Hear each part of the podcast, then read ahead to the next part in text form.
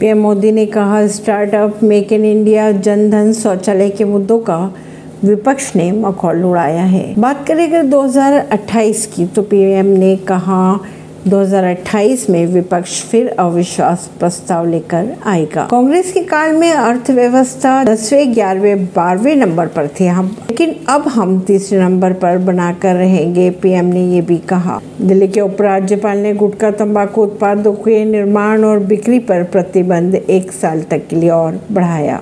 ऐसी खबरों को जानने के लिए जुड़े रहिए जनता से रिश्ता पॉडकास्ट से। परवीन दिल्ली से।